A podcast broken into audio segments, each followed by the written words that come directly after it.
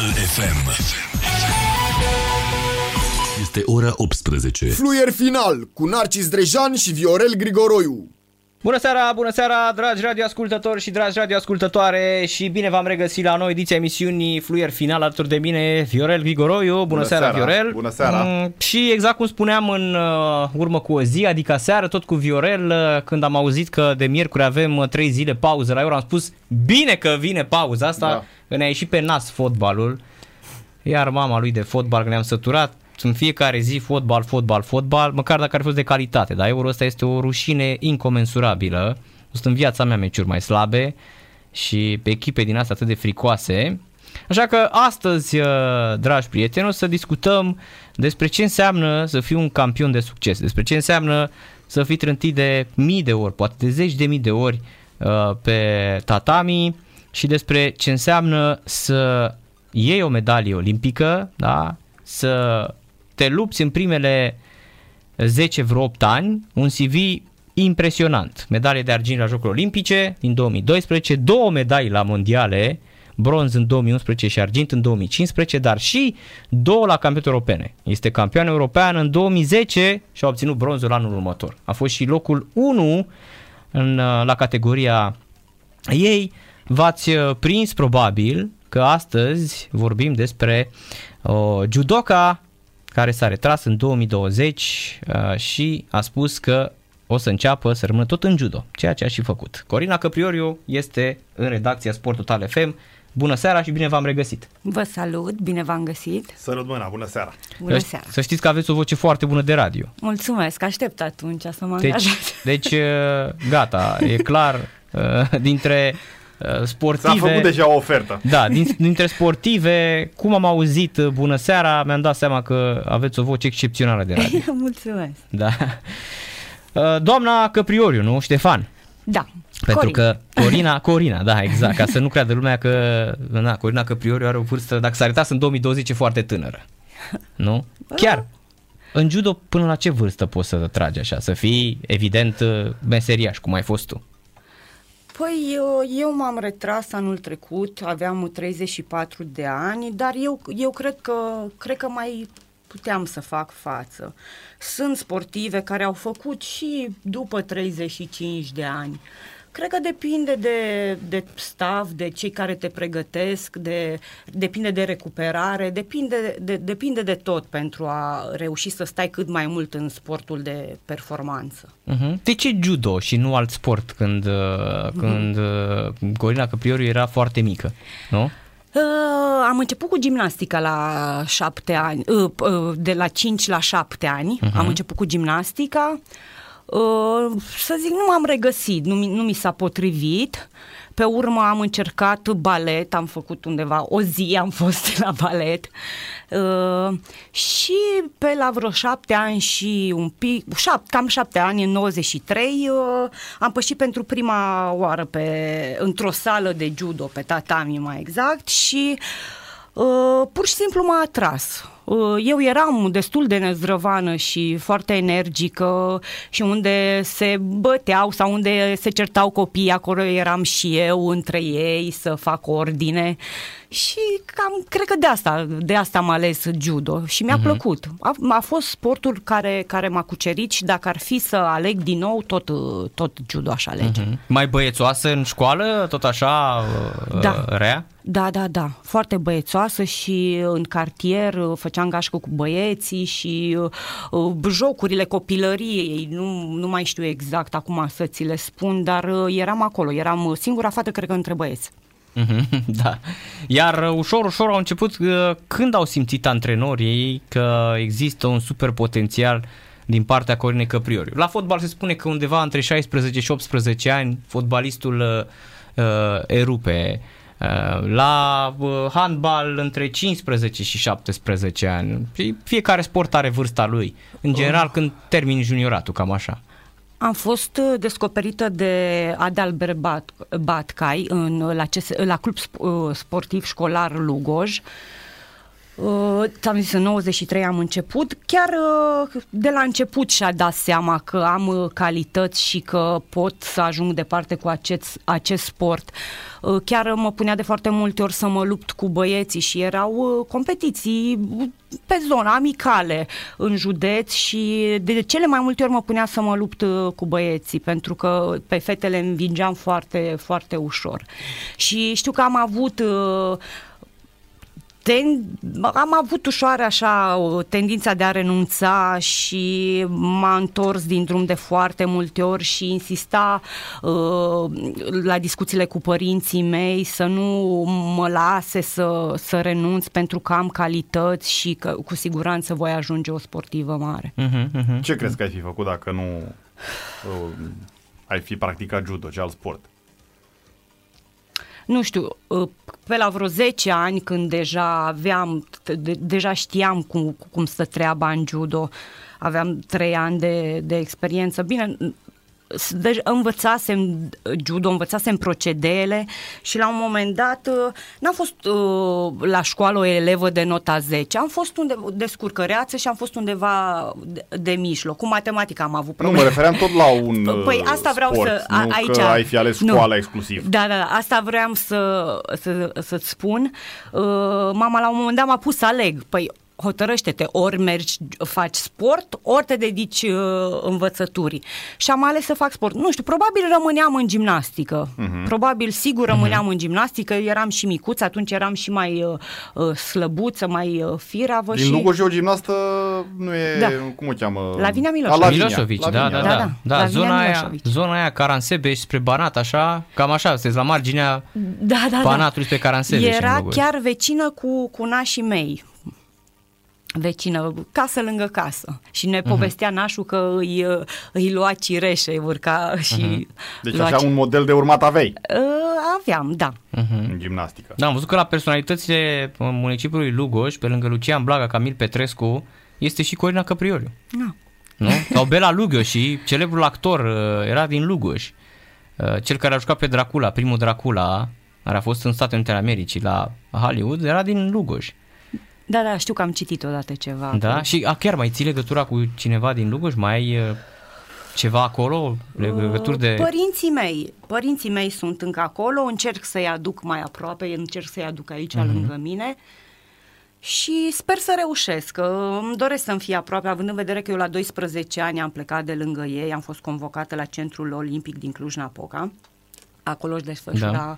activitatea atunci și în momentul de față și uh, mi-aș dori să am mai aproape de mine. Uh-huh.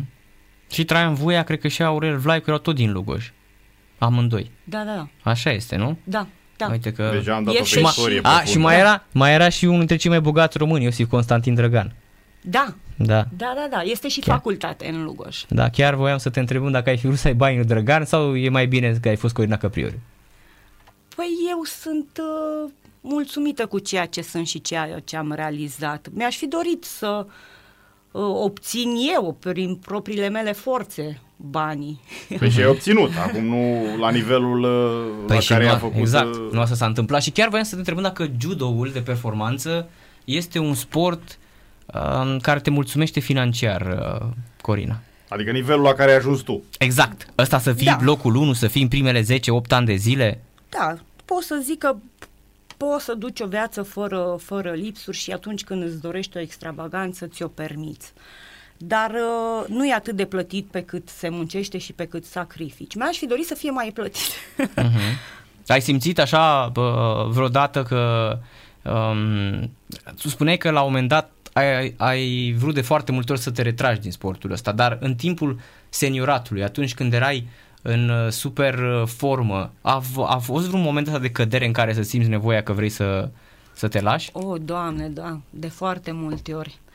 Uh, De foarte multe ori îmi spuneam că mă las, pe, pe urmă tot uh, lucram la psihic și, și reveneam și până uh, îmi spuneam, Corina, până nu obții ceea ce ți-ai propus, uh, nu, nu te retrage. Vreau foarte mult să, să-mi demonstrez mie. Eu când am realizat ce înseamnă sportul uh, de performanță și când am auzit uh, de, de Jocurile Olimpice, acesta a fost visul meu, să ajung la, la Jocurile Olimpice. De foarte multe ori n-ai cum ca sportiv să nu, uh, Clachezi. cazi, să nu clachezi psihic. Mi s-a întâmplat, mi s-a întâmplat de foarte multe ori și pentru că eu sunt... Uh, uh, sau eram cel puțin, acum cred că m-am mai maturizat, eram foarte impulsivă și de multe ori îmi doream să fac lucrurile așa în felul meu, cum credeam eu că e mai bine, dar, dar uh, m-am, m-am redresat și mi-am continuat drumul. Deci n-aș fi vrut să fiu prin preajma Corinei Căprioriu în acele momente, sigur, cu siguranță n-aș fi vrut să fiu, dacă, dacă ne spui că era impulsivă ca sportivă. Răutatea este, asta exista și pe tatami? Uh, da, da, și m-a ajutat foarte mult. În, uh, răutatea cel mai mult mi-o transformam în, în antrenamente și uh, eram f- extrem, extrem de dură la antrenamente și foarte multe colege, de fapt majoritatea fugeau de mine atunci când trebuiau să facă antrenament cu mine și se plângeau că sunt, uh, sunt foarte dură, dar uh, uh, n-a primat la mine talentul și a trebuit să răzbat cumva, a trebuit să muncesc, așa am știut eu că trebuie să fiu dură și așa am, așa am început să, să câștig concursuri importante, fiind dură și dăruindu-mă cu totul în, în timpul antrenamentului sau în timpul competiției. Mhm. Până să mai intrăm așa, să ne încingem în judo, spuneai în momentul retragerii, din câte mi-amintesc eu, a fost acel moment în care ai spus că m, te retragi anul trecut, uh, spuneai că te vei uh, concentra mult pe antrenorat, dar și de un hobby, că îți doreai să devii designer. S-a întâmplat ceva în acest sens? Uh, da, în momentul de față antrenez la clubul uh, Dinamo. Uh, aștept cei care doresc să facă judo și uh, cine dorește să se apuce de judo, aștept copii între 10 și 15 ani, poate să, uh, pot părinții să ia legătura cu mine pe rețelele de socializare. Corina Căprăru Ștefan, uh-huh. îmi fac și un pic de reclamă. Normal, e, e foarte... Până la urmă ăsta este și scopul pentru care vă faceți imagine, nu? Trebuie să știi și cineva ce se întâmplă mai departe cu Corina Căprioriu. Și legat de partea cu hobby-ul, da, uh, colaborez cu un atelier foarte uh, profi de aici din, uh, din București uh, și uh, tre- mai exact fac traininguri. În momentul de față mi-a ieșit colecția, dar uh, mai stau puțin până, până să o lansez. Colecție de? De traininguri. A, de traininguri. Da. Sunt, Aha, uh, deci tot pe linia asta da, sportivă. Da, am zis să încep cu pași mărunți și să încep cu uh, haine la care eu mă pricep și haine pe care eu le-am purtat toată viața. Sunt un pic uh, mai casual, nu sunt chiar trainingurile acelea uh, cu Da, care da, mergi da. la... De ora de sport. Da, da. Și de bărbați sau doar de femei? Și de bărbați, da. Mhm, da. Deci nu, e, nu ai zis să faci uh, rochițe cu briz brizuri și toate cele. Adică Uh, te-ai, încă ab- nu. te-ai updatat la ceea ce uh, ți-a plăcut ție cel mai mult. Adică, Ce mă reprezintă? am înțeles. Deci echipamentul sportiv. Da, da. Dar știi că mă gândeam de foarte multe ori că sunt foarte puține firme care uh, diversifică îmbrăcămintea sport. Adică nici azi, în 2021, îmbrăcămintea sport e cam aceeași. E, firmele astea mari, giganți ăștia Lasă, americani nu, eu vorbesc de și nemți. nu, eu vorbesc de exact ce uh, mă refer la nișă. Uite, Mhm. mm-hmm. mi se pare e prima dată când aud că cineva în România vrea să facă haine sport. Ducadama e. Ducadama mai are o linie care îi poartă numele. Nu da, știu dar dacă- e sponsorizată, e făcută de un uh, nu e, nu e. supermarket. Nu, nu, nu, nu. Nu? El e haine Helmut Ducadam, dar nu știu acum dacă le amprentează el cum face Corina.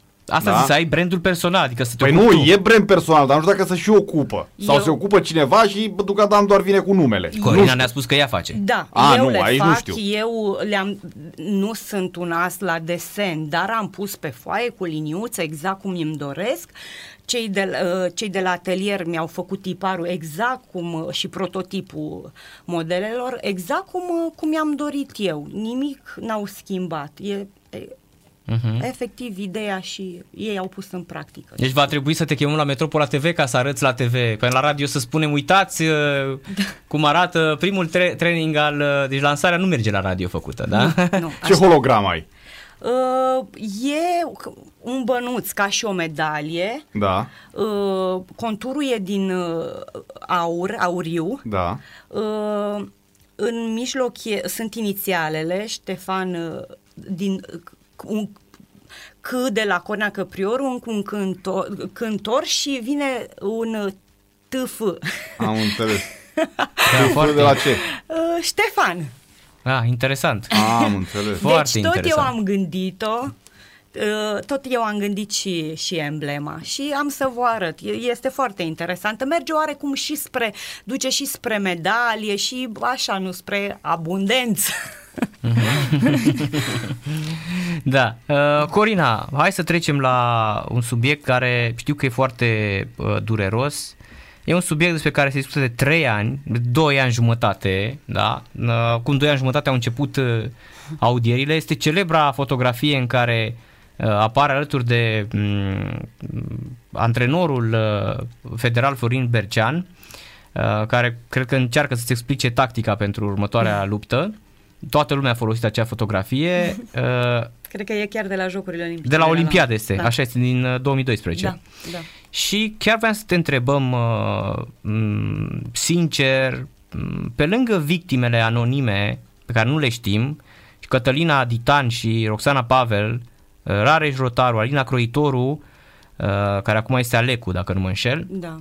și care cred că este un pic mai mare decât tine, Generația, am fost în da, aceeași în aceeași generație. generație, da. Toată lumea spune același lucru și astăzi Comisia de Etică a COSR de fapt ieri uh, validează sărbăticile pe care le-au povestit uh, oamenii de acolo. Și chiar vreau să te întrebăm ce părere ai despre acest lucru. Puh. Uh, nu-mi place să vorbesc despre chestia asta, chiar deloc, pentru că eu am în- încercat să ies în față prin rezultatele mele. Că metodele dânșilor n-au fost ortodoxe, așa probabil au, au știut ei la vremea respectivă să conducă un lot olimpic. S-au întâmplat asemenea, nu, nu, nu pot să neg, nu pot să Mhm. neg, dar nici nu, nici nu pot să dau în ei, pentru că eu cu Ei oameni... au obținut medalii. Da, am obținut medalii și am obținut niște medalii extrem de frumoase. Uh, în afară de faptul că o, oamenii aceia cum sunt la trecut pentru, pentru mine și nu vreau să-i mai aduc în viața mea, au fost. Au fost cândva, am reușit să obținem uh, super victorii, dar uh, în, în momentul de față chiar nu mai vreau să facă parte și nici nu cred eu că nici nu merită să discut despre, despre incidentele respective. Dacă ei sunt împliniți și sunt liniștiți, e problema lor. Uh-huh. Și dacă îi validează în continuare uh, funcția, normal, că Da. până la urmă despre asta e vorba, nu? Știți, până la urmă încurajăm, vrem să ducem sportul pe cele mai înalte culmi, dar uh, ne plângem ani de zile că nu sunt metode ok pentru performanță, dar tot pe aceeași uh, îi alegem.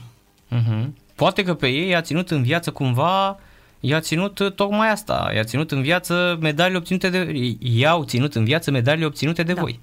Eu s- sunt Eu sunt fer uh, convins de asta. total de acord cu tine, pentru că uh, până la urmă sportivul duce toată munca. Da, într-adevăr, e și antrenorul, este acolo, dar greu, uh, fizic, uh, psihic, uh, presiunea uh, eu zic că sportivul o duce. Într-adevăr își are și antrenorul meritul, dar în mare parte eu, eu sunt de acord și acum pot să pu- fiu pusă la zid, eu sunt, sunt de părere că sportivul duce tot, tot greu și în special uh, sportivului uh, îi se datorează în proporție de 90% rezultatul. Crezi că s-ar fi obținut aceleași rezultate fără aceste practici neortodoxe?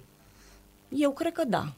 Eu cred că da. Dacă erau antrenorii bine pregătiți și uh, Se axau doar pe ce da, trebuia să se axeze? Fiecare se axa pe treaba lui, pe unul pe, pe pregătirea fizică, unul pe judo, unul pe uh, partea mentală și așa mai departe, eu zic că, că reușeam și fără, pentru că nu mai merge cu bătaia, că se și văd rezultatele, nu? Zic eu.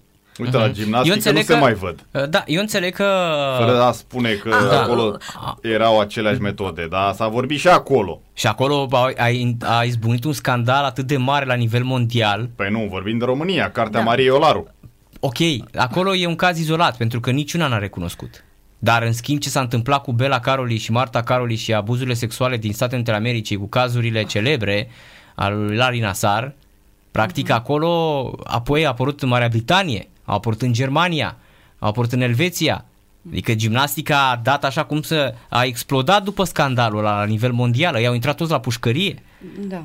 Eu mă refeream că se văd rezultatele la țările celelalte, pentru că, uite, în, de exemplu, știu, am o prietenă foarte bună, este campio- prietenă bună, vorbeam la competiții cu Clarissa Begano, franțuzoica ce a ieșit acum campioană uh-huh. mondială, a cincea oară consecutiv.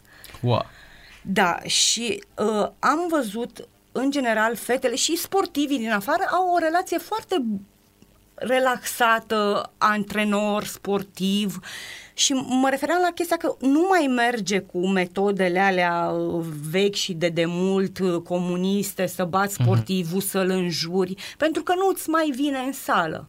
Uh-huh. Eu chiar vreau să te întreb când ai simțit uh, că uh, îți poate afecta cariera lucrul ăsta, înjurăturile, uh, corecțiile astea fizice, că vorba aia să nu ne mai ferim. Eu, de Da. exemplu, la junior, păi ce bătăi ne dădea uh, Morovan, antrenor la Craiova, fai de capul meu. Deci ne, te bătea și când nu jucai. Deci Păi- mă scotea pe margine și îmi dădea două palme și îi spuneam, da, de ce dați în mine? Și îi spunea pentru că o să greșești. Deci vă dați seama, mă trimitea în, tri- mă trimitea în teren crezând că eu o să greșesc. Și nu te înhibai mai Fai tare de și capul atunci meu. făceai mai mari greșeli? Nu jucai nimic. Exact. Deci în primele 5 minute, până nu-ți reveneai din palmele alea, nu erai bun de nimic. Exact. Uh, ca să spun așa, eu, eu am fost de mic o ambițioasă și o luptătoare. Și uh, antrenorul uh, lotului avea impresia că vorbindu-mi în stilul lui mă ambiționează, dar eu și în momentul de față și așa am fost, țin minte și când până să mă apuc de judo am fost foarte dacă uh, ambițioasă, foarte luptătoare, întotdeauna încercam să obțin uh, locul întâi, nu știu. am- Maximum. Da, maximum și țin minte că am participat odată și la o, o competiție, nu mai știu exact cum se numește acum, era în Lugoj ceva de atletism. Eu nefăcând alergare decât în jurul școlii sau ce aveam la ora de educație fizică. Era uh-huh. ceva cross. Atât de tare am alergat încât erau și copii care făceau atletism și am întrecut să, să obțin locul întâi. Uh, Când m-a afectat acum să re- revin la uh, întrebarea ta, când uh, cred că după 25 de ani încolo, așa deja nu mai suportam să mi se vorbească urât de față cu toată lumea. Eram uh, cea mai, uh, cea mai veche din, uh, din sală și uh, mi se părea absolut umilitor să dai, vorbindu-mi mie urât, să dai exemplu, să spui, uite, dacă eu la Căpriorul îi vorbe, cu Căp, cu lui Căp, Căpriorul îi vorbesc așa, gândește-te ție care ești ultima de la liniere, cum, ce, ce o să pățești sau ceva mm-hmm. de gen. Corect, corect. Și mă afectau, mă afectau. Și am părăsit de, de câteva ori, am părăsit lotul. Uh, și, am, și am spus că nu mai îmi doresc să mă antrenez acolo. Mhm. Pe voi pe astea experimentate n-aveau curajul să vă, să vă caftească, să vă artoiască așa cu o palmă, adică doar pe astea mici. Nu cred că mai, nu cred că mai permiteam, uh, nu cred că mai permiteam să... Mhm.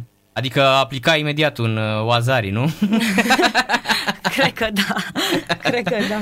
Apropo, eu știu că m, uh, unul dintre marile merite, acum vreau să-mi confirm dacă este așa, eu am citit o carte foarte bună despre psihologia sportului a lui Marius Crăciun din Cluj. Da, unde am apărut pe copertă, nu? Așa este, cu și în spate e tot Bercean, dacă nu mă da, înșel. da, tot de Dar- la Jocurile Olimpice. Eu. Exact, dar tu chiar apar pe copertă în prim plan acolo, Da. foarte concentrată, dar cartea este foarte bună și voiam să întreb cât de important a fost uh, aportul lui Marius Crăciun asupra lotului de, de judo. Uh, Sau psihologic sportiv care ai lucrat de-a lungul anilor. Țin, uh, țin minte, cred că în 2011, înainte de campionatul mondial de la Paris, Uh, am avut o dispută cu domnul profesor uh, la antrenament, am plecat supărată de la antrenament și uh, dacă nu mă înșel, uh, l-a trimis a doua zi sau chiar atunci seara pe domnul uh, psiholog să discute cu mine. Și mi-a spus și cred că n-am să uit, am povestit la toată lumea chestia asta.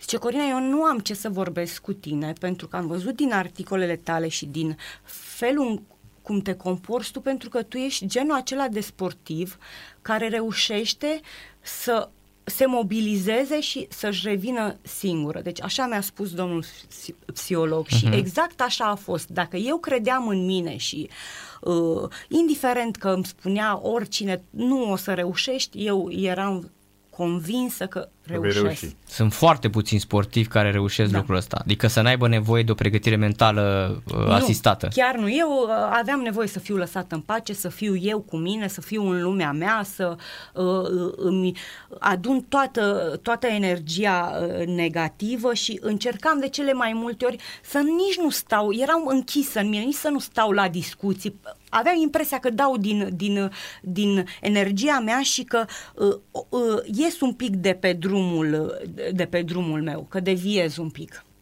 Mm-hmm. Da, foarte interesant. Oricum. Și, și țin minte să-ți mai spun încă o poveste, da, o chestie. Te rugăm. În 2010 Uh, înainte să iau, uh, înainte să ies campioană europeană, mama mea este foarte superstițioasă, crede în vise, crede în, în semne, în, semne, în toate uh-huh. chestiile astea. Uh-huh. Și uh, mă sună zi, uh, chiar înainte cu, cu o seară și mă sună, mami să știi că am visat, tu iei medalie, tu iei argintul. Am visat, nu știu ce mi-a povestea că a visat ceva de argint, în fine. Și zic, băi mami, zic, eu m-am antrenat să ies campioană. Mie dacă nu mi uh, cântă mâine imnul, eu nu vreau nicio medalie. Nu, nu, nu, că tu, mă zic, mami, eu ies campioană. Uh-huh. și după... după, adică după ori aur, ori nimic. Da, ori aur, ori nimic. Exact așa le spuneam și colegilor mele. Eu mă duc acolo să, să mi se cânte imnul. Eu îmi doresc să mi se cânte imnul. Eu nu accept altă medalie. Uh-huh. Țin minte că zâmbeau așa pe sub mustăți și după zice, băi Corina, chiar, chiar ești nebună, așa îmi zice.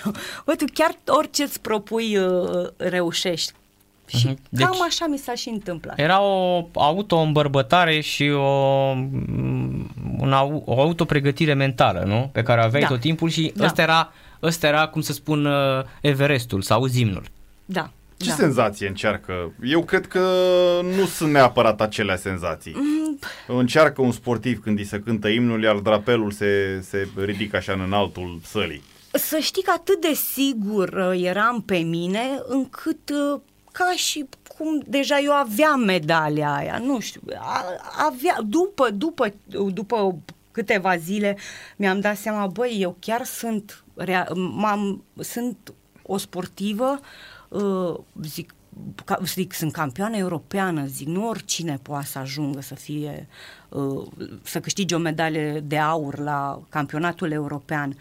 Și mi-am dat seama că, uite, că toată munca mea a dat roade, sunt realizată pe viață, am, o să am un venit sigur toată viața, nu o să trebuiască să, să mă angajez, nu că ar fi fost o rușine să fiu angajată într-un supermarket sau oriunde altundeva, pentru că este, e o muncă cinstită. Dar uh, mi-am dat seama că uh, sacrificiile mele, nu știu dacă neapărat... Au fost răsplătite. Da, nu știu dacă neapărat sacrificii, că nu, nu le consider ca sacrificii pentru că eu asta am ales să fac, mi-a plăcut, am făcut și am dat tot ce am crezut eu că tot ce e mai bun pentru, pentru acest sport și cât am putut. Uh-huh. După acea finală și știai, da? După ce ai avut-o pe Maloi din Statele Unite ale Americii, ai simțit gata, e clar. Uh, te referi la jocuri sau la da, Europa? mă întorc la jocuri olimpice. Ah, da? Semifinal am avut-o cu Maloi. Da, da o bas pe Marty Maloi și uh, ești uh, imediat uh, cu Matsumoto, parcă o chema, da, din da, Japonia. Da, da. E, Japoneză. În momentul în care ai luat argintul, uh, ce, ce ai simțit că s-a întâmplat în momentul ăla? Că puteai să o bați pe japoneză sau ai simțit că japoneza a fost mai bună în meciul ăla? Deși noi care nu suntem, acum sincer, nu suntem super experți în judo, dar comentariile de atunci la Londra ne-au spus că de fapt Corina Căpriori trebuia să câștige meciul la TVR. Da. Și acum să revin. Și aici am fost sigură că o să mă întorc cu medalie. îmi repetam, timp, țin minte că timp de un an de zile după ce am terminat cu campionatul mondial în 2011, uh, m-am focalizat și în continuu uh, mă puneam să dorm cu gândurile la Jocurile Olimpice și mă trezeam cu gândurile la Jocurile Olimpice și, și acolo am plecat punct ochit, punct lovit. Eram sigură și a, din prima clipă când am pășit în statul olimpic, mă simțeam deja medaliată. Și mi-am repetat nespus de mult, Corina, poate e singura ta șansă, poate e singura ta participare la Jocurile Olimpice, trebuie să dai tot. Trebuie, dacă să sacrifici și să dai, să lupți până la ultima putere. Și revenind la meciul cu Măloi, uh, eu am avut și bronzul uh, pentru medalia de bronz. Era asigurat în semifinală, nu? Uh, nu, pentru că nu era o sportivă de, de aruncat, era deja medaliată și era și în top 8 uh-huh. sportive. Și am, bă, am învins-o în ultimele secunde. Am contrat-o pe procedeul ei.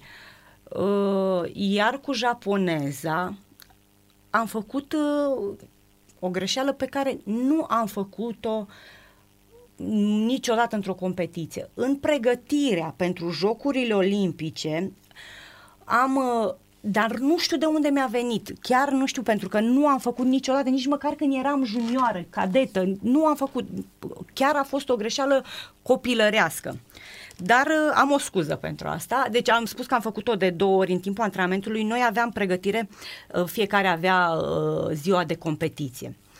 Și atunci când era ziua mea de competiție, stăteam uh, la centru două reprize dimineața de câte 30 de minute, după încălzirea propriu-zisă, după rep- ce îmi repetam procedeele, stăteam uh, reprize de 30 de minute la centru și din două în două minute îmi schimba antrenorul adversar. Adversarele, adversarii, aveam și băieți, luptam și cu băieți și pe ultim, ultimele minute așa, deja de oboseală, de ciudă, de dorință de a proiecta, am făcut chestia asta la două antrenamente. De două ori am făcut-o.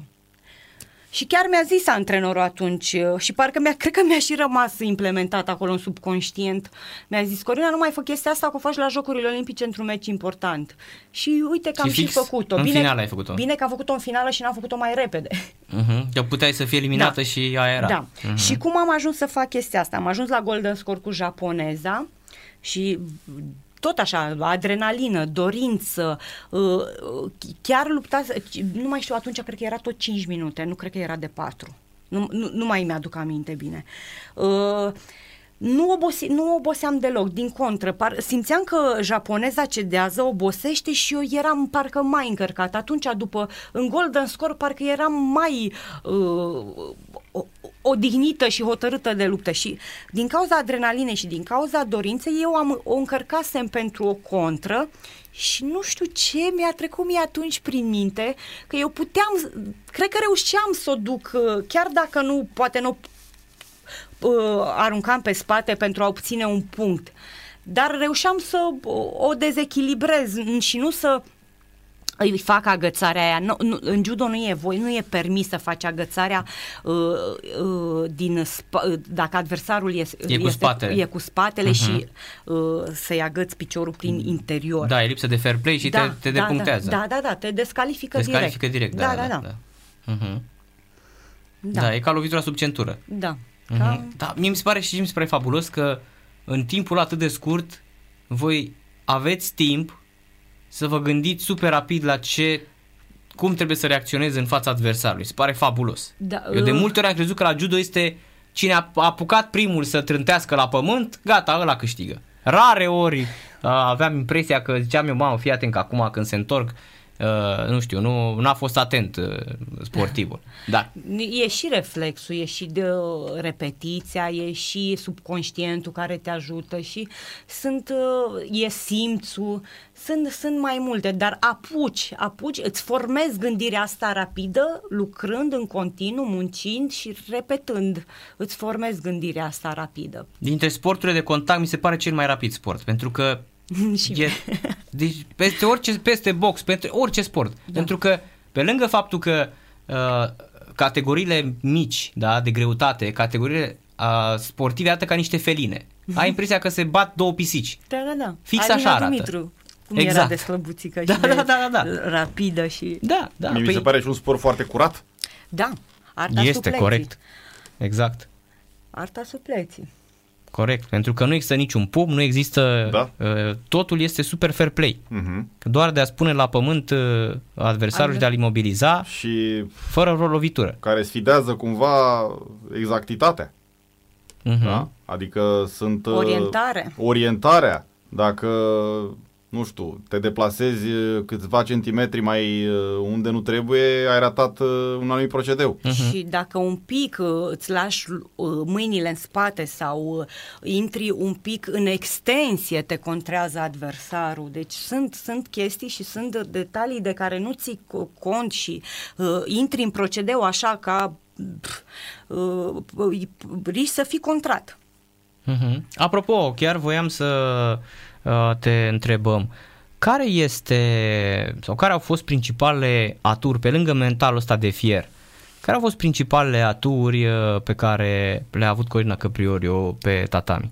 Sau ce trebuie să aibă un uh, judoca de performanță? De sau cate- sau de, de Da. valoarea Corinei Căpriorio? în afară Păi- de mental. În afară de, păi îți spun eu, am fost înzestrat așa să fiu compactă, să am un fizic zdravă.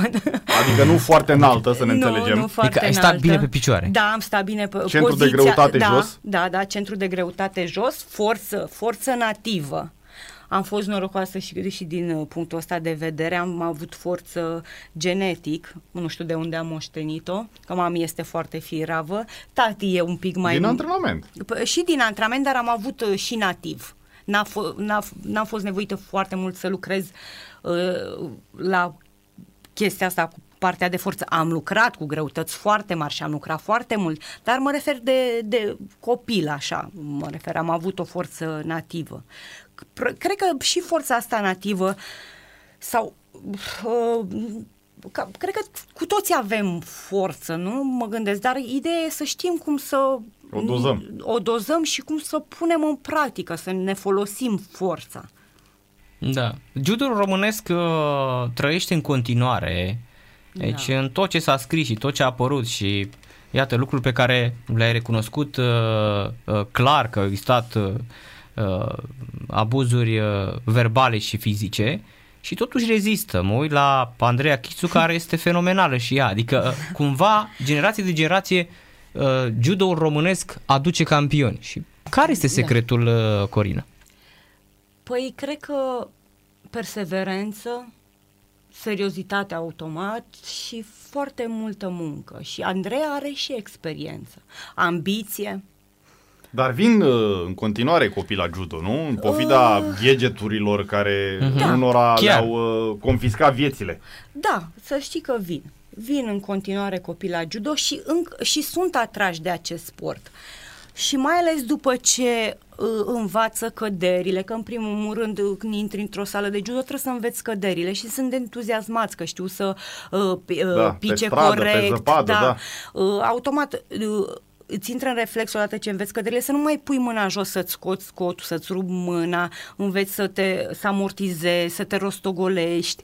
Și sunt, sunt. E un sport uh, interesant pentru, pentru copii. Și dacă știi să-i aduci și mai ales să-i ții, uh, dacă știi să comunici, pentru că ei acum, uh, copiii am observat, au, au o nevoie mare de încurajare, să uh, le spui de cele mai multe ori că fac bine, uh, sau dacă nu fac bine, oare cum să, o duci, să le spui ce au greșit, dar tot în direcția aia să uh, o duci cum că lucrează bine și așa și o să uh-huh. reușim să facem. Deci oarecum trebuie uh, trebuie să să te comp- să știi cum să, să iei, să, să te cobori la, la mintea uh, copiilor. Să Deci- educi. Să, da. da Deci da. astăzi e foarte greu să mai uh, treci la metodele vechi uh, cu uh, jigniri și să-l, uh, re, uh, să te repezești la copil. E clar că astăzi copilul Da. va pleca, nu? Da, bineînțeles, dar uh, să știi că sunt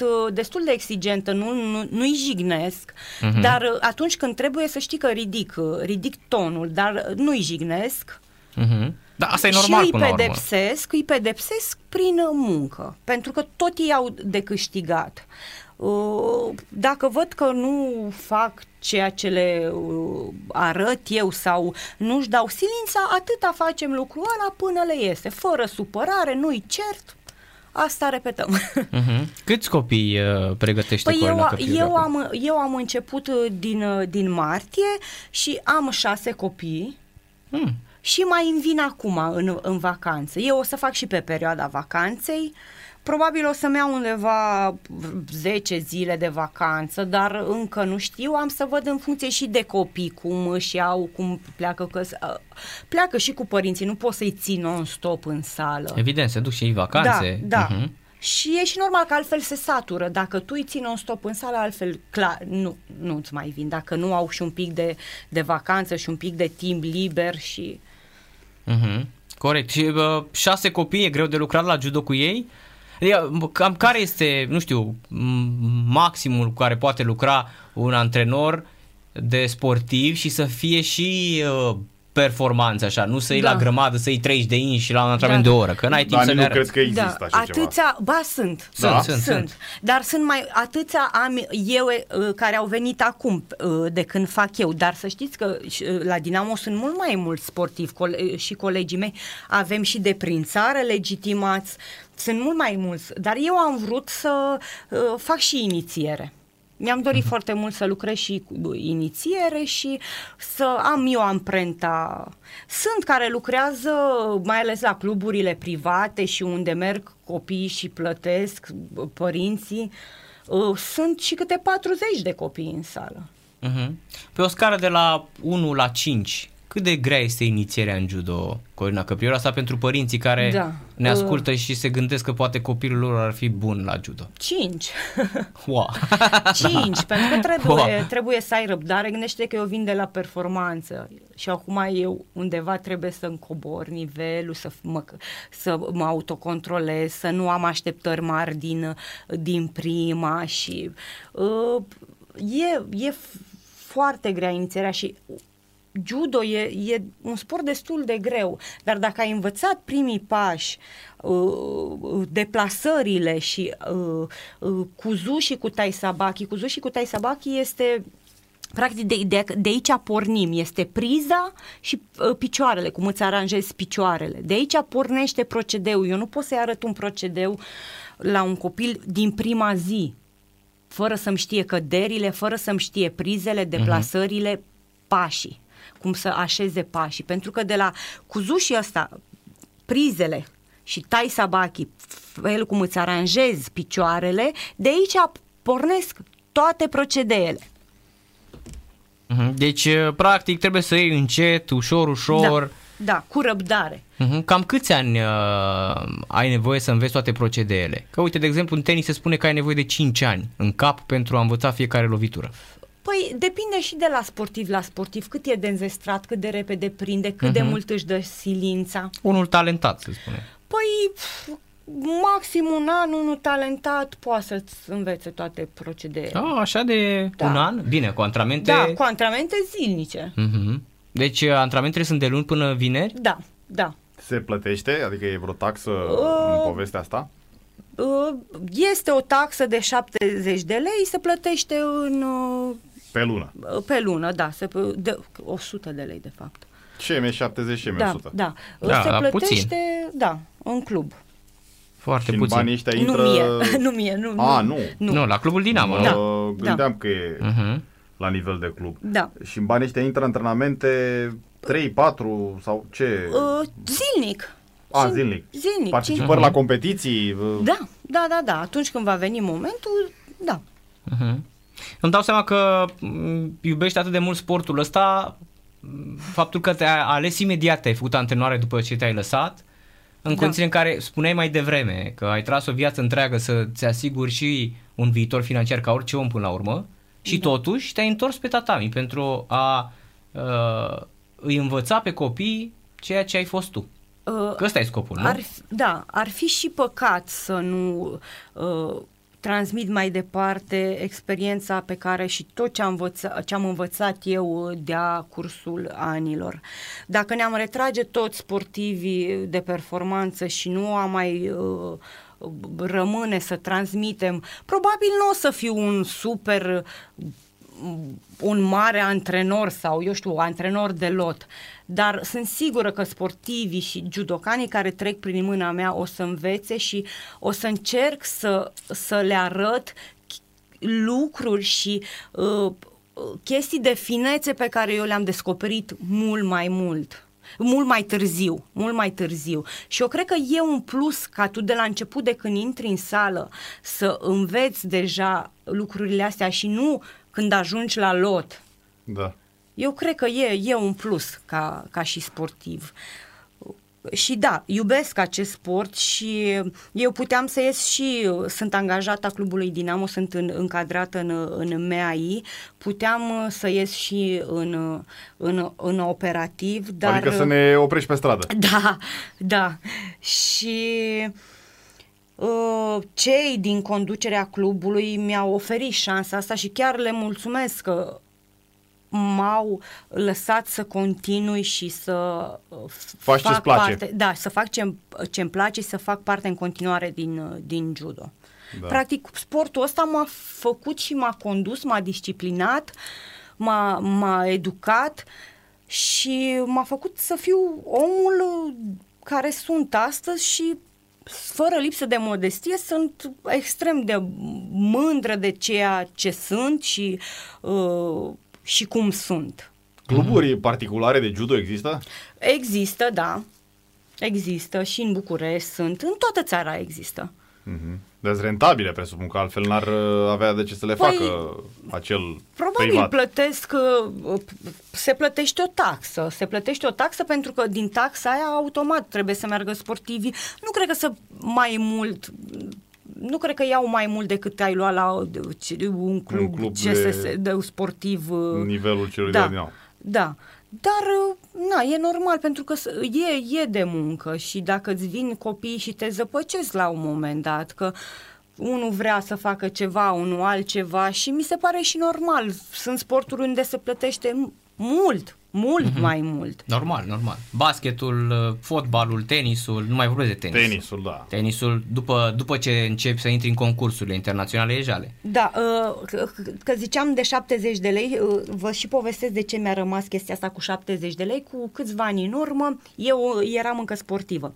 Mi-a povestit antrenorul de la Dinamo, care este acum și colegul meu, la un moment dat vine o, o fetiță cu mămica, și îi spune colegul meu, trebuie să mergeți să plătiți în club o taxă de 70 uh, de lei pe lună și mămica la un moment dat o ia pe fetiță, hai de mamă că aici de 70 de lei nu faci nimic. Uh-huh. Deci și părinții nu au răbdare. Asta să spui, adică da. e, sunt părinți atât de snobi unul dintre ei, da. încât au impresia că cu cât e mai scumpă inițierea, exact. cu, cu atât poate să învețe mai mult copilul. Da. Fabulos. Da. Din contră, de multe ori, uh, poate unde e particular sau la alte sporturi unde e particular, când sunt atâți de mulți sportivi, tu n-apuci să le explici tuturor sau să mergi după fiecare să vezi unde greșește, ce greșește. Eu, mm-hmm. inclusiv la sportivii mei, le arăt și cum pă- să pășească pe salte, inclusiv mă duc eu, le pun mâna pe picior și le arăt. Da. Cum e să-l ai uh-huh. uh, drept uh, șeful șefilor pe un român, președintele Federației Internaționale de Judo, Marius Vizer? Nu pentru tine, pentru, da, pentru da. tine în calitate de judoca, pentru judoul românesc, pentru orice altceva vrei tu. Da. Uh, cum e? În primul rând... Contează? Te refer că suntem privilegiați? Nu știu, ca și rom- nu știu, nu. întreb. Nu. Uh, să știi că domnul Marius Vizer a fost un om și este de fapt, uh, atât cât am reușit să-l cunosc și am, ne-am întâlnit uh, de câteva ori și am stat la aceeași masă, mi se pare un, un om ex, extrem de corect și un om care a dus judo mondial unde? În, la cel mai înalt nivel. Au, uh-huh. a, fac judo din insule de care nici nu știu că există. Deci l-a popularizat. A, a, l-a popularizat și a încercat să dezvolte judo pe insule unde Nici nu auziseră oamenii de Nici- sportul ăsta. Exact, exact. Și uh, n-a ținut în special cu România, a, a ținut cu sportivii, uh, cu sportivii care chiar au Dar nu e așa un sentiment din ăsta E de un sen- apartenență când e- vă întâlniți, când are de-a face cu judoca români? E un sentiment extraordinar. Țin minte că odată am ieșit chiar de pe saltea uh, când am obținut bronzul la, la europene și uh, m-a felicitat și m-a și premiat, s-a întâmplat să mă și premieze uh, pe podium și își alegea, o, cre- probabil, cred, nu știu, și atunci e mândru, n-ai cum, sângele apă nu se face, nu? Eu, adică eu aș fi mândră să am o asemenea funcție și uh, să văd că sportivi din țara mea uh, și unde sunt președintele Federației Internaționale să obțină rezultate. O, eu cred că niciodată o, nu uiți de, de unde pleci, că ți se schimbă mentalitatea și că vezi altfel lucrurile și da, cred asta, dar să uiți de unde pleci și să nu fii mândru, eu nu, nu cred chestia asta Mhm. și uh, țin minte că chiar um, uh, eram, uh, eram supărată că încă nu reușeam mm, să fiu angajată, nu, nu eram angajată și oarecum am avut așa o, un gând să uh, îmi schimb clubul și mi-a propus atunci uh, domnul Vizer dacă vreau să uh, mă transfer la, la Liberty. Mhm, La Oradea. La Oradea. La Oradea, da. Mhm. Da. Mhm. Da. Apropo de, apropo de ce se întâmplă în momentul de față cu uh, judoul, pentru că, exact cum spuneai și tu, foarte greu să popularizezi un sport care vine din Japonia și care a intrat abia, cred că la începutul secolului 20 în Europa și ajunge târziu, cred că în 64 uh, e sport olimpic, disciplină Da. olimpică, e o disciplină olimpică nouă, practic. Da, da, da. Are o așa tradiție în România. Și chiar bă, voiam să te întreb dacă m- există tradiția asta uh, pe baza unor anumiți oameni sau pur și simplu românul s-a născut talentat în sportul ăsta? Mă, eu cred că noi ca și nații suntem talentați la toate. Ideea e să ne dăm seama mai exact la ce suntem. Uh-huh. Și Mai să- puțin la sporturi de iarnă. Alea nu Uh, prea. Probabil, da. Uh-huh. Și aici, pro- dacă am avea nu știu, susținere sau habar am, nici nu vreau să mă bag atât de departe, dar dacă am avea condiții, eu cred că am fi. Și eu consider că noi, ca, ca și nație, suntem luptători, dar oarecum ne aplecăm capul și prea repede și nu avem o constanță. Uh, Eu cred că am putea mult mai mult să facem în, uh-huh. în, or, în, orice, în orice domeniu. Deci e interesant, că voiam să te întreb, dacă după ce te-ai lăsat de judo, timpul s-a dilatat, ai simțit că ai uh, mai mult timp liber. Da, da, ce-mi place. Da? da, îmi place foarte mult să am timp. Mă și trezesc foarte de dimineață, uh-huh. îmi beau cafeaua, uh, mai mi-aduc aminte de realizări uh, și sunt, sunt na, deci nu am cum să nu fiu uh, împlinită și uh, să nu mă bucur de timpul pe care, uh-huh. pe, pe care l-am. Vreme de 20 de ani ai fost tot timpul probabil uh, ca un ceas uh, elvețian, nu? Mă trezeam la 6, la 8 la antrenament și așa mai departe, nu? Uh, undeva la 7 uh-huh. jumate, la 8 aveam micul dejun, la 10 aveam antrenament, la ora 13 prânzul, la 5, cel, la uh, 5 după amiaza cel de-al doilea antrenament. Da. Și a fost 20 de ani, nu? A, cu aproximație 20 de ani, din 2000 uh, eu fac de, din 93 judo, dar în 2000 am fost convocată la Centrul Olimpic. Unde 16 ani am fost constantă am uh, în Cluj-Napoca, m-am retras ideea mea și gândul meu a fost să mă retrag definitiv.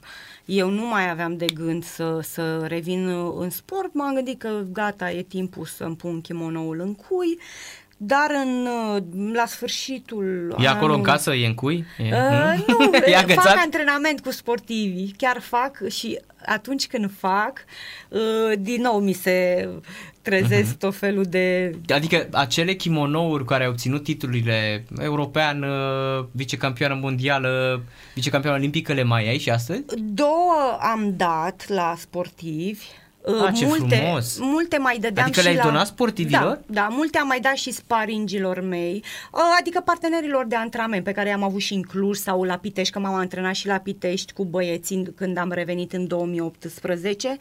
Unul l-am donat acum de la Jocurile Olimpice, mai am trei de la Jocurile Olimpice, că patru avem, patru, Mhm. e obligatoriu să avem uh, două albe, două albastre, în caz că se rupe, se pătează cu sânge sau așa, trebuie să schimbăm. Și uh, unul l-am donat pentru un fost coleg din generația mea care are o problemă de sănătate și m-am La licitație, probabil, Da, nu? da, da. Și am mai dat la, acum a doua am dat acum recent de când am început eu să fiu antrenoare și am mai dat și pe la partenerii mei de antrenament de la LOT. Mhm, mhm. Dar Da. am, mai am, mai am, mai am trei, uh, ma- pe, pe cele de la Rio de Janeiro le am pe toate patru, de la Londra mai am trei, cel de la, de la europene mai am, ma, deci am. Mhm, mhm. Da. Dar am dat și la, am, nu știu, așa am considerat eu că Și în timpul liber, când chiar nu ai nimic de făcut, ce-ți place să faci cel mai mult? pf, îmi place să mă uit la uh, seriale. Înainte eram înnebunită să merg la, să merg la shopping în, în mall. Mhm. Nu mai îmi place. Acum e totul Cum online. faci tu, E, da, Da. și fac eu. faci tu haine, Uh, nu le mai cumperi. uh, îmi place foarte mult, nu știu, să, de mu- cele mai multe ori îmi place să pierd vreme. Să le nevești. să le nevesc, exact. Da. Uh, mai, mai merg să alerg, uh, cam uh, lucruri de astea așa, obișnuite. Uh, în pandemie uh, am încercat să și pictez. Nu mi-a ieșit cine știe ce, dar eu am fost N-ai mândră încercat așa. suficient. Am combinat, da, am combinat uh, eu culorile așa și da, E bine totuși că încă descoperi uh, și după 30 de ani descoperi uh, alte hobby-uri, nu? Da, nu mă plictisesc. Mie îmi place să... De fapt, uh, poate pentru alții e plictiseală, dar mie îmi place oarecum cu plictiseala mea. Da, eu spun tot timpul că apa, plictiseala apanajul uh, oamenilor proști și neinspirați. Adică nu poți să te plictisești, că tot Nu. timpul găsești ceva de făcut. exact. Și dacă stai degeaba, tot el faci ceva. Da, tu poți să-l treci exact, poți să-l treci la uh, locul Da. câștigat, dar nu să spui că stai să zici mă plictisesc. Păi da, te plictisești din vina ta. Faci da? lucru mental, nu? Poți să te gândești, băi, ce fac, ce fac zilele următoare sau în viitor? Ce fac? Cum? Îmi organizez timpul când mă plictisesc. Pe Vladimir Putin l-ai cunoscut? Uh, L-am văzut în trecere lângă domnul Vizer. Da, Aha. da. uh, S-a întâmplat odată să fie lângă domnul Vizer când, uh, când ne salutam. Ce alte personalități mai știi că practică de plăcere acest sport? În afară de Putin. În afară da. de Putin, da. Sau, Dar Putin chiar e bun așa cum spune lumea la judo? Că... păi na, Nu l-am văzut. da, nu cred că l-a văzut nimeni. Mai au fost, A au fost, fost da. imagini. Da? Au, Au fost, fost- imagini, dar poate să fie și Da. propagandă să îi lase era. Păi că ți-e asta și frică zic. să... Păi da, cine l-ar pune jos pe... Exact, ți-e frică să-l pui pe Putin ca a doua zi s-ar putea să te găsească unii otrăviți Da. cu ceai. Da. Da, nu știu, chiar nu știu alte personalități care fac că- judo de plăcere. Apasionați așa în România ai întâlnit? Adică oameni care să te recunoască pe stradă, să te oprească, să spună Corina Căprioriu? Uh, S-a întâmplat să spună, ea e... uh, Lumea nu, nu mă recunoaște uh, pentru că eu eram în kimono legată. Și aveai părul mai închis, Da, nu? și brunet, am fost Așa și e. roșcată și în tot timpul aveam uh, prins în coc, strâns acolo să nu mi se desfacă. Și acum uh, merg cât de cât, mai sport foarte, foarte rar mă mai îmbrac în în training, sport, așa, la antrenamente când fac și în rest uh, încerc să mă îmbrac așa cât de cât mai, Mhm. mai, mai să mai scap un pic de training. De, Mhm. și pe urmă, când uh, mă strigă, nu știu, cu cineva, Corina, sau stăm la aceeași masă, sunt oameni și uh, întreabă, e, Corina Căpriorul de la, de la judo, de la jocuri, ceva de genul. Da, interesant. Da. Și apropo, bă, tatuajele au venit după ce uh, ai pus kimono în cui și ce dacă Nu. reprezintă ceva. Uh, primul meu tatuaj a fost o steluță micuță. Mhm.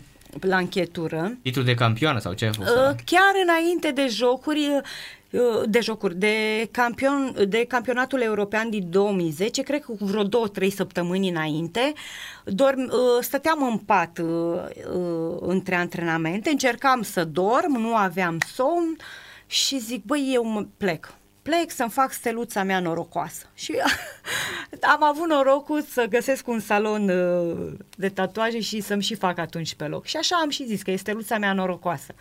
Având în vedere că după două săptămâni uh, am și câștigat titlul european după ce mi-am făcut uh, acest Steluța. tatuaj.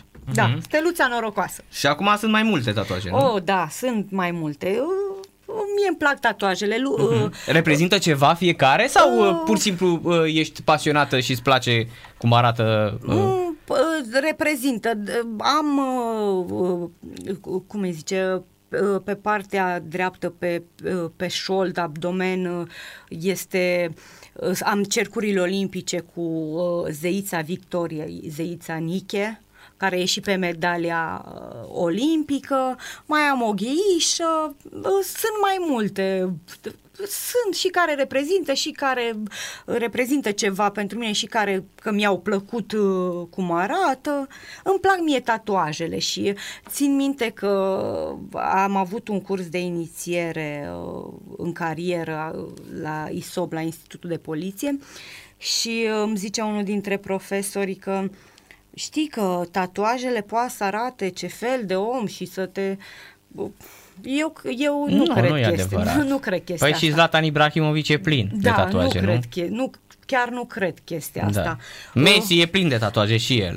Da, eu zic că tu caracterul nu te Nu ține de definește tatuaje, așa prin este, da. niște tatuaje sau uh, ce, dacă un om e uh, mai grăsuț sau mai slăbuț sau are frizura, îl catalogăm direct, îi dăm direct o emblemă și gata, așa rămâne. Eu zic că mai întâi trebuie să cunoști un om și nu poți să-i definești caracterul prin niște tatuaje sau prin uh, felul cum arată. Da, ce bine ar fi să învățăm lucrurile astea de mici cu toții, adică să... Parcă generațiile astea foarte tinere uh, sunt învățate Da. cumva să, Da, să nu mai râdă. La noi era chestia asta, că țin minte și acum că în fiecare clasă îți aducea câte un cetățean rom ca să se râde de el. Doamne, nu cred așa ceva. Așa era, pe noi Ceaușescu așa era.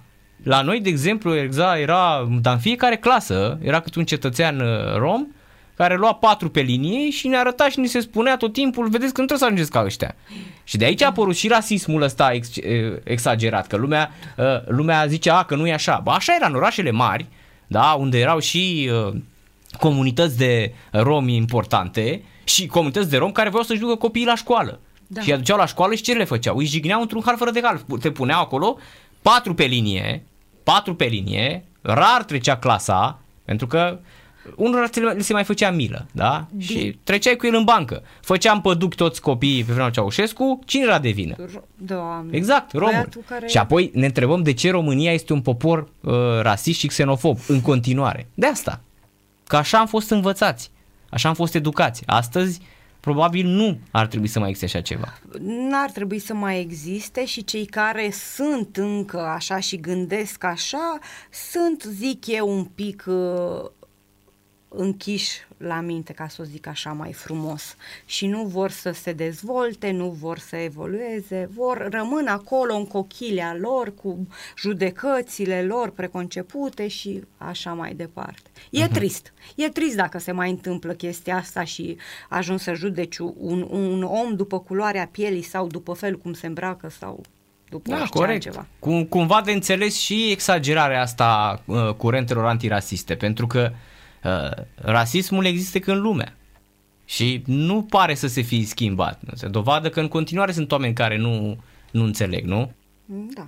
Da. În judo nu cred că au existat din astea, n-ați avut. Nu, nu, nu. N- Suntem uh, uh, educați în așa fel și, practic, sportul ăsta îți transmite încât să nu existe chestiile astea. Nu, nu ne interesează de culoarea pielii, de nație, de nimic altceva, decât să, decât să învingem, îți respecti. Când ești pe tatami, da, uh, te lupți cu adversarul, încerci să-l învingi, dar uh, după dai mâna și ca și cum nu, nu s-ar fi întâmplat nimic. Mhm. Ce o să urmeze pentru Corina Căprioși în următorii, în următorii ani? Păi îmi doresc foarte mult să scot uh, sportivi, uh, să, cel, cel puțin campion național. Eu chiar mi-aș dori foarte mult. Aștept cu nerăbdare să scot colecția uh, de traininguri și uh, îmi doresc și un copil, bineînțeles. Da, corect. Să dar ajungă... încă nu. Î- Îmi doresc, dar încă mai copilăresc eu.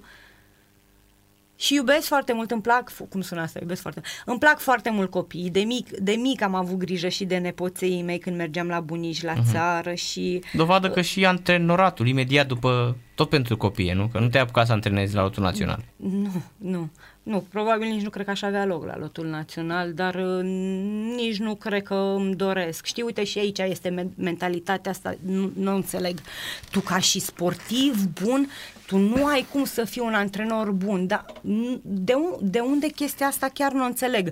Lotul Japoniei este condus de foști mari campioni, uh, lotul Franței, uh, uh, găsești peste Și, tot și în toate sporturile. în toate sporturile găsești foști campioni. Păi tu vrei să mă pui pe mine când am 50 de ani, când deja eu nu mai, ști, nu mai sunt actualizată cu Corect, eu acum intervine și o sunt blazare, ok. intervin Da, mai multe, așa da. este. Acum ai nevoia de Acum. acumulare ca tehnician. Da, eu acum simt, eu acum știu uh, judo efectiv. Acum am ieșit de pe tatami, e proaspătă treaba, știu să-ți arăt exact uh, ce trebuie să faci, dar peste 50 de ani eu îmi- probabil rămân cu stilul ăsta dacă nu doresc să mă dezvolt sau nu voi fi trimisă la cursuri de inițiere sau uh, nu voi avea sprijinul, Pă, trebuie să-și ai sprijinul ăsta să mergi la un curs de inițiere pentru în sport și în meserie pe care, pe care o faci. Și în judo mă refer aici. Da. Asta e iarăși o problemă la noi, pentru că nu, parcă nu le dăm așa campionilor mari, marilor campioni care sunt tineri, asta nu prea le dăm șansa asta să, să conducă uh, și care își doresc. Asta, e, asta e trist. Adică nu oameni care sunt impuși cu forța sau impuși politic sau mai știu eu cum. Da, nu înțe- și nu înțeleg de ce, nu înțeleg de ce frica asta de, de uh, a, a aduce un sportiv de performanță, de înaltă performanță, care au reușit uh, să obțină rezultatele cel mai înalt nivel, de a aduce sportivul lângă tine. Mă gândesc că este și chestia asta, că un sportiv care a avut rezultate mari la cel mai înalt nivel uh, are un caracter mai puternic și de multe ori nu se lasă așa condus și nu închide ochii și încearcă să se impună și prin uh, modalitatea lui de, de antrenament, de a conduce un antrenament. Și probabil și chestia asta, cred eu. Uh-huh. În România, ce orașe au super tradiție în, uh, în judo? Păi la Cluj automat că este lotul. Da. Uh, Nu, la Cluj văd că e totul acum. Și basketul și CFR-ul și Totul se lotul, face la nu Cluj, știu da. ce nu e la Cluj. Mai bine spune-ne Da. ce nu e. Metrou păi, nu e. Da, Da. metrou. uh, păi, uh, să știi că și Lugoj, eu din, sunt lugojeancă. Mhm. Să știi că și fosta mea colegă de lot uh, are întotdeauna a dat sportivi și a avut sportivi convocați. De ani de zile e tradiție să fie din Lugoj uh, sportiv de la lot, pentru că au reu- reușesc să obțină rezultate la naționale. Și uh, de unde? Cred că prin Bacău, Târgu Mureș, din ce mai mi-aduc eu aminte, așa mai sunt fete de la lot, Pitești, Mhm. e și lotul de, de cadeți, în Ploiești iar avem judo și au fost sportive Mhm. Și Bucureștiul Și automat Buc- că are Da. multe cluburi, nu? și Bucureștiul, da, da, da. Cam peste tot, cam în toate uh, județele găsești uh, Da. o sală de judo sau sportiv. Mhm. Mai ții legătura cu fostele colege de Ab- lot? Absolut, da. Nu cu, nu cu toate, de cu care am fost cel mai apropiat. Apropiate. mhm, mhm. Bă, cu Alina p- țin legătura chiar uh, sâmbătă am uh, fost la bă, botezul celui de-al doilea copil al Alinei, Alina Dumitru. Mhm. da, cu Andreea Chițu, bineînțeles, de fiecare dată când vine de la Chiar lot. că sunteți foarte apropiate de... Nu? Ea e mai mică cu un an, parcă, nu? Andreea, uh, uh, cred că da, sau cu doi. Cred că are e o- 33, cred că are. Cred că Pe da. acolo, cred cred că că am este, primit da. 33. Mhm, cred, mhm. cred că e 88. Eu sunt 86 născută. Mhm. Da, păstrez, păstrez. Și cu Monica Ungureanu. Da, interesant Format că... o familie. Da, da, interesant că în sportul ăsta individual uh, există prietenii și după, după carieră. Păi exact ce spuneam, totul Mhm. se întâmplă pe saltea. Mhm. După... C- Care e mai bună câștigă? După... Trebuie, nu știu, trebuie. Sau mai s-a întâmplat și să nu rămâi sau să fie divergențe și certuri, dar până la, urmă, până la urmă suntem oameni și eu cred că nu trebuie să purtăm ranchiună sau să nu ne mai vorbim. Am stat la masă atâția ani, am mâncat, mai, mai, mai mult am văzut cu colegele decât cu părinții. Deci, Corect, decât familia, da, exact. Mhm. Apropo de asta, de masă, după ce, te, după ce renunți la un regim foarte strict, să fii în greutate, să respecti totul alimentar, ai simțit nevoie așa să încerci din fiecare bunătate câte ceva? Da, chiar am încercat. Am încercat și pe timpul pandemiei am pus undeva la 8 kg. Am reușit într-un final să le dau jos. Uh, Tot din ambiție. Uh, Da, pe, să-ți spun și de ce. Mă îngrășasem at- încât nu mai mă încăpeau, nici, nu mă mai încăpea nicio pereche de pantaloni, doar cei uh, sport. Blugi, nimic. Și ții minte că uh, am mers... Uh, am plecat undeva, nu mai știu, cu soțul meu și m-am așezat în mașină, aveam pe mine o pereche de pantaloni uh, de, de, de costum, de, din stofă. Mhm. Și mi s-au, când m-am așezat în mașină, mi s-au crăpat dintr-o parte în cealaltă. Și ai spus Și am gata. zis, Doamne, Corina. Dar să știi că soțul meu e foarte sincer și noi ne cam spune și mi-a zis, Corina, uite, te-ai îngrășat, ție-ți place, te simți bine așa? Și spuneam, lasă-mă în pace, lasă-mă să mă răsfăț El e toată tot viața. fost sportiv? Da, da, Da, Ștefan luptător. Gheorghiță. Ștefan Aha, Gheorghiță, fost aha. mare luptător Da, al păi, României, da. Și spuneam, lasă-mă pe mine în pace, destul uh, am stat și câte slăbiri n-am îndurat, zic, acum mă răsfăț și eu, sunt și eu liniștită. Și după ce mi s-au, ru- am pățit chestia cu pantaloni, zic, păi Corina, gata, până aici. Mhm. Până aici s-a fost, zic, nu mai poți pentru că te trezești peste câțiva ani că nu mai încap pe ușă, ce să te mai încape haine, să te mai încapă hainele și spui cuiva că ai fost sportivă de înaltă performanță, râde de tine și își face și cruce. Și așa mi-am dat seama că nu mai, nu, mă- nu, nu mai, mar- și acum m-am ordonat. Am început să nu mi-a nimeni nici ciocolata, nu mi-a nimeni nimic, am rămas probabil cu traumele alea așa, știi? Că Da, da, da, nu- corect, că n-aveai voie. Că, Era interzis totul. da, era interzis pentru categorie, nu că mi interzicea cineva, da. Mhm. Da, foarte, foarte interesant. E chiar o discuție uh, excelentă pentru că am observat asta la foarte mulți sportivi de performanță care uh, nu vor să mai arate uh, fit după o anumită vârstă. Cumva de înțeles, pentru că ai îndurat 20 ceva de ani când alți copii aveau toate uh, bunătățile, tu nu aveai voie. Da. Și până la urmă simți, e un moment în care simți, bă, ia să văd și eu cum era. Da. Și exact cum spui că e ca o traumă faptul că știi că aveai poftă de ciocolată atunci, dar nu, Nu, mă. puteai, că a doua zi aveai un kil în plus. Da, da, da. Și nu făceai categoria și te descalificau ea. Da, exact, nu? exact. Și uh, îți rămâne, uite, eu pe perioada asta, cât, uh, imediat după ce m-am retras, mâncam, treceam de la dulce, nu mâncam mult cantitativ odată, dar chestiile astea, ciugulerile astea așa între mese și acum dulce, acum sărat, acum iară eu știu ce suc, și tot așa am ajuns să pun 8 kg. La un moment dat nici nu mai, nici nu mai împăsa până să pățesc chestia cu pantalonii. Cred că cine știe ajungeam să pun mai mult de 8 kg dacă nu, Uh-huh. Dar nu conștientizai. dacă nu conștientizam și nu... Iar cu cât trece mai mult de 40 de ani încolo, e aproape imposibil să mai dai jos. Da, nu Asta știu. e. De ce o... De ce o suferi? Dar ăsta e un adevăr. Nu adică ți-a făcut nimic. Cu cât îmbătrânești, cu atât e mai greu să dai jos, nu? Probabil, nu știu. Uh-huh. Sper Depinde. să, sper să nu fiu nevoită să slăbesc pe la 40 de ani și să fiu ok. Da, corect. Și noi sperăm. da, uite, până la urmă, apropo de asta, eu sunt total de acord cu ce a făcut și Cristian Ronaldo și Luis Enrique și toți cei care au uh, spus la Euro copii, uh, nu beți Coca-Cola, că nu e bună. Că chiar nu este bună. Știu că e, ea e delicioasă așa și te uh, creează adicție, da?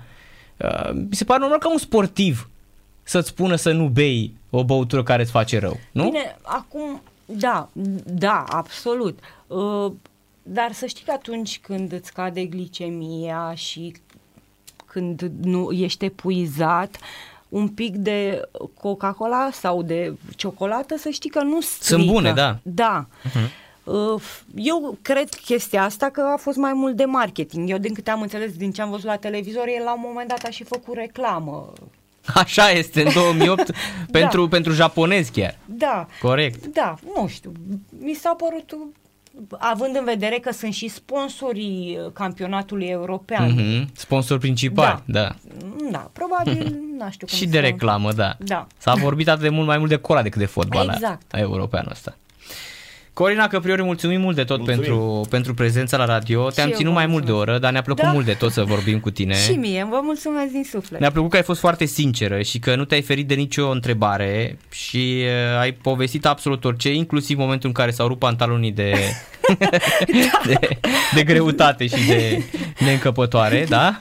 Și uh, chiar te mai așteptăm și ce-ți dorim noi, chiar ne dorim ca un antrenor ca tine să fie un exemplu pentru, pentru viitorul sportului românesc, pentru că asemenea oameni sunt tot mai rare în România. Vă mulțumesc, vă mulțumesc cu mare drag și aștept să mă invitați și la TV, ați zis. Nu? Da, da, și și când merge, da, cu, cu linia de haine și mai ales când o să meargă liftul. Da? Perfect. Perfect. Ne cerem scuze că nu v-am anunțat, dar am avut un factor de agent Sputnik care ne-a spus că merge liftul astăzi. Da, m-ați da. pus să urc 5 etaje pe, da. pe scări. Vezi?